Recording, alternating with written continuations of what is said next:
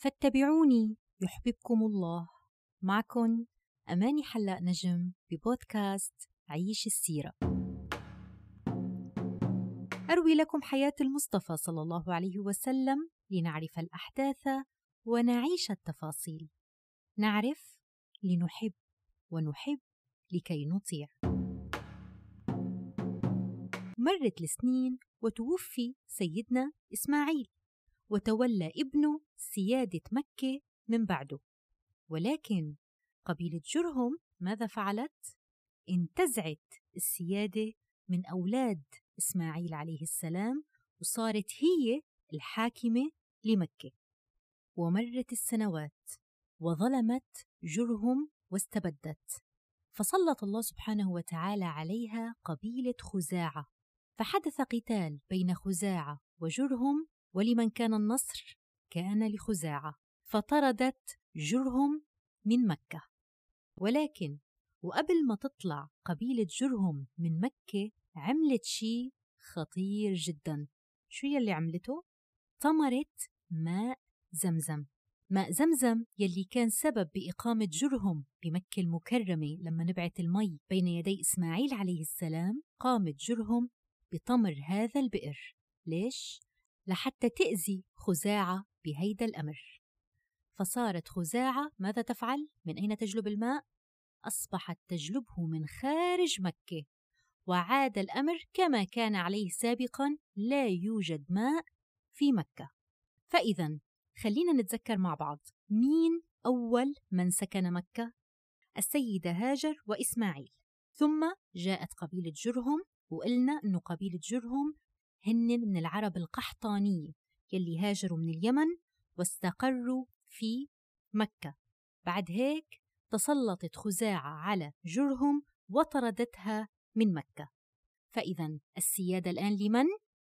لقبيلة خزاعة برأيكم لهيدا الوقت هل ما زال العرب على التوحيد؟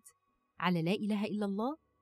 نعم العرب ما زالوا إلى الآن على دين التوحيد يلي تركنا عليه نبي الله إسماعيل وإبراهيم عليهما السلام. ومرت السنوات وما زالت خزاعة هي المسيطرة على مكة. لحتى جاء سيد خزاعة عمرو بن لحي. تذكروا هيدا الاسم جيدا لأنه هيدا الشخص رح يقلب كل الموازين. كان عمرو بن لحي سيد خزاعة بلا منازع. كان أغنى الناس وأكرم الناس يطعم الحجيج ويسقيهم مع أن السقاية كانت أمر صعب جدا فالماء يجلبونه من خارج مكة. لحتى صار كلامه لعمرو بن لحي بين الناس كالشرع لا يرد يعني إذا قال كلمة ما بتنرد.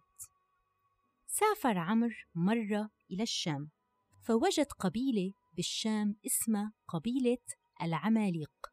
ماذا تفعل هذه القبيلة؟ وجدها تعبد الأصنام. فسألهم ما هذه؟ فقالوا له هذه أصنام نعبدها حتى تقربنا إلى الله ونستعين فيها بقضاء حوائجنا. فأعجب عمر بالفكرة. وماذا فعل؟ طلب صنما. وأخذ هذا الصنم وأدخله معه للجزيرة العربية. وبهيك بيكون أول صنم بيدخل للجزيرة العربية. وضع عمر هيدا الصنم بجانب الكعبة وماذا فعل؟ أمر الناس بعبادته فهل استجاب الناس برأيكم؟ نعم استجاب الناس ومن هون نفهم قول الله تعالى وإذا قيل لهم اتبعوا ما أنزل الله قالوا بل نتبع ما ألفينا عليه آباءنا أولو كان آباؤهم لا يعقلون شيئا ولا يهتدون وهل اكتفى عمرو بن لحي بهيدا الأمر؟ أكيد لا بل أحضر أصنام تانية وأمر كل قبيلة من قبائل العرب إنه تتخذ صنم لإلها يصير في صنم خاص فيها وتعبده. وأين تضعه؟ بجانب الكعبة وبذلك توزعت الأصنام بجانب الكعبة وفي الجزيرة العربية وبدأت عبادة الأصنام بالانتشار. شو عمل عمرو بن لحي؟ غير هذا الأمر؟ هل اكتفى عند هذا الحد؟ أكيد لا. غير تلبية التوحيد. تلبية التوحيد يلي رفعها سيدنا إبراهيم عليه السلام. لبيك اللهم لبيك لبيك لا شريك لك لبيك. إن الحمد والنعمة لك والملك لا شريك لك. فماذا جعلها؟ لبيك اللهم لبيك لبيك لا شريك لك. إلا شريكا هو لك تملكه وما ملك. وبهيك حول الجزيرة العربية من التوحيد إلى الشرك. وأيضا سن لهم فكرة الأنعام المقدسة. ومن هون طلعت فكرة البحيرة والسائبة والوصيلة والحام يلي منقراهن في القرآن الكريم.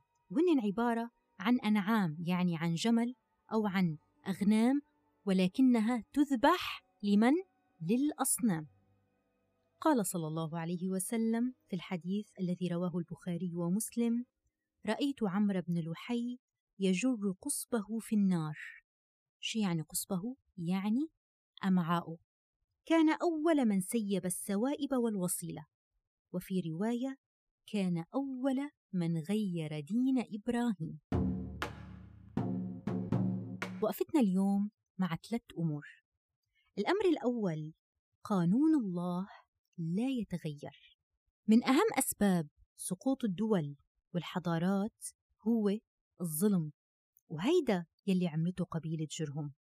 نعم السقوط ما بيكون بشكل مباشر ولكنه حتمي لأن قانون الله على هيدي الأرض أن الدولة الظالمة لا تستمر. لهيك تسلطت خزاعة على جرهم وأخذت منها السيادة. نحن على هيدي الأرض مخيرين. الله سبحانه وتعالى أعطانا العقل ووضح لنا المهام يلي نحن موجودين علشانها. شو هي مهامنا على هيدي الأرض؟ عبادة الله سبحانه وتعالى وإقامة العدل ورفض الظلم. النقطة الثانية يلي بناخدها من حلقة هيدا اليوم وهو التقليد الأعمى. لما بيقلد الإنسان غيره عن عمى ويوقف عقله بتكون الكارثة الكبيرة عليه وعلى غيره. السؤال شو هو الميزان بالنسبة للإنسان المسلم يلي بيحدد هيدا الشي صح أو غلط؟ هيدا الشي سيء ولا جيد؟ هيدا الشي حسن ولا قبيح؟ الميزان هو الشرع شرع الله سبحانه وتعالى. لهيك لما منسمع أي شيء من أي إنسان نحط كلامه أو أفعاله بميزان الشرع وما نغلق عقولنا ونقلد تقليد أعمى. النقطة الثالثة بهيدي الحلقة وهي النقطة الأخطر. حاول دايما تكون الشخص يلي بيبدأ بالخير مش يلي بيبدأ بالشر. خاصة إذا كنت من أصحاب الشخصيات يلي إلها تأثير والناس بتقلدك. ما تختر بمكانتك أو مالك أو علمك. تذكر دايما أنك حتوقف بين يدي الله سبحانه وتعالى يوم الحساب لوحدك.